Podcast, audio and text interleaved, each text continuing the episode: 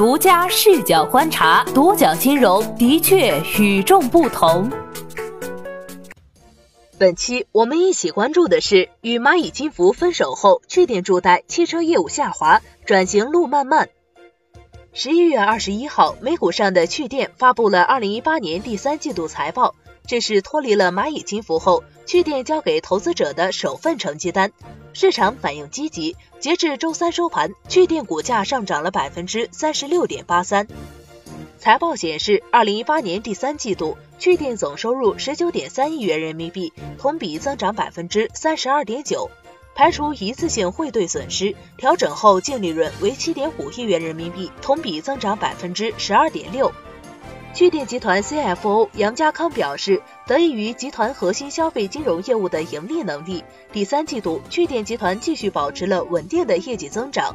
杨家康还在财报中对下一财季做出了展望，我们预计宏观经济和行业环境都存在一定的不确定性，但凭借我们充足的现金储备、大数据驱动引擎和合规的资金结构，预计再贷余额将保持稳定增长。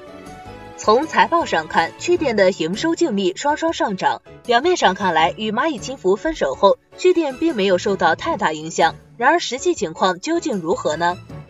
趣电第三季度报告同时显示，趣电集团第三季度新增活跃用户 五十八点一万，累计注册用户数由二季度的 六千七百八十七万增长至 七千万，其中累计借款用户数从去年同期的 一千二百九十万增长至 一千六百三十万。此外，趣电在财报中称，与六家持牌机构签订了新的资金合作协议。趣电方面认为，随着趣电运营体系的成运营体系的成熟及用户粘性的不断增强，二零一八年第三季度，趣电集团实现了用户数量的稳健增长，且获客成本同比下降 百分之三十六点一。然而，虽然趣电注册用户在持续增长，助贷业务收入却环比出现下滑。趣电助贷业务收入从第二季度的 四点五二亿元下滑至第三季度的 三点三八亿元，而且活跃贷款人数四百九十万，也比第二季度减少了二十万。对此，杨家康在第三季度分析师电话会议上解释称，为了保障平台安全，第三季度趣电收紧信贷标准，每日信贷审批率下降了 百分之十。 此外，对于此前趣电颇为倚重的大白汽车业务，趣电在三季报中称，第三季度大白汽车销售收入达到 五点八六一亿元，与上一季度的 七点八五亿元相比下降了 百分之二十五。 而对于这一结果，业内并不意外。二零一八年九月，大白汽车曾深陷关店风波，当时趣电对独角金融表示，这只是一些线下门店的优化整合，优化产出比较低的门店。杨家康在随后的电话会议上回应大白汽车的运营情况，一百七十家门店对于我们来说太多了，为了实现盈利，我们要付出极大努力。通过计算发现有三十家门店能够实现盈利。此次财报中，趣电还正面回应了南迁风波。此前，据中国经营报报道，今年九月份二百多名北京员工去厦门出差，结果变成搬迁。据报道，目前已有四十多人从趣电离职，出于对离职补偿条件的不满，另有部分员工试图申请介入劳动仲裁。趣电在第三季度财报中称，趣电集团正式启用了厦门总部，同时继续保留北京办公室及研发、技术和运营人员。只有不到 百分之四 的员工因为搬迁原因离职，管理层和团队骨干均保持了高度稳定。独角金融联系趣电方面询问其南迁厦门的具体原因，不过截至发稿并仍未得到明确回复。二零一七年十月，趣电登陆纽交所一时风光无两，然而上市之后的趣电并未进入发展的快车道，反而跌入股价下跌的滑铁卢。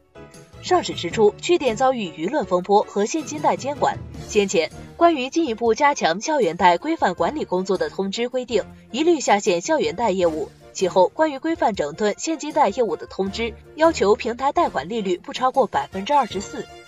监管对现金贷业务的收紧，让刚刚上市、踌躇满志的趣电遭遇寒冬。至此，以校园贷起家趣电一直陷入转型的怪圈之中，其业务几经周折。汽车分期是趣电抓住的第一根稻草。趣电于二零一七年十月登陆纽交所后，大白汽车成为其新的主营业务，由气点 C E O 兼创始人罗敏亲自带队孵化。罗敏曾在公开场合表示，汽车新零售是一个千亿美元的市场。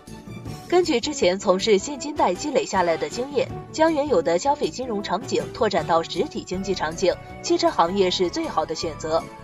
据了解，大白汽车采用自建门店及采直租的重要资产运营模式。然而，大松车 C E O 姚居红对独角金融分析道。汽车行业，我对直营开店模式一律看空。汽车行业重决策、高客单价的特征，对店员的能力要求更高，同时也更容易滋生腐败。最大的问题就是模式重、成本高、效率低，直营连锁门店模式必死。二零一八年，趣点一季度财报显示，该季度大白汽车相关成本占总成本的近百分之六十，亏损约为三亿元。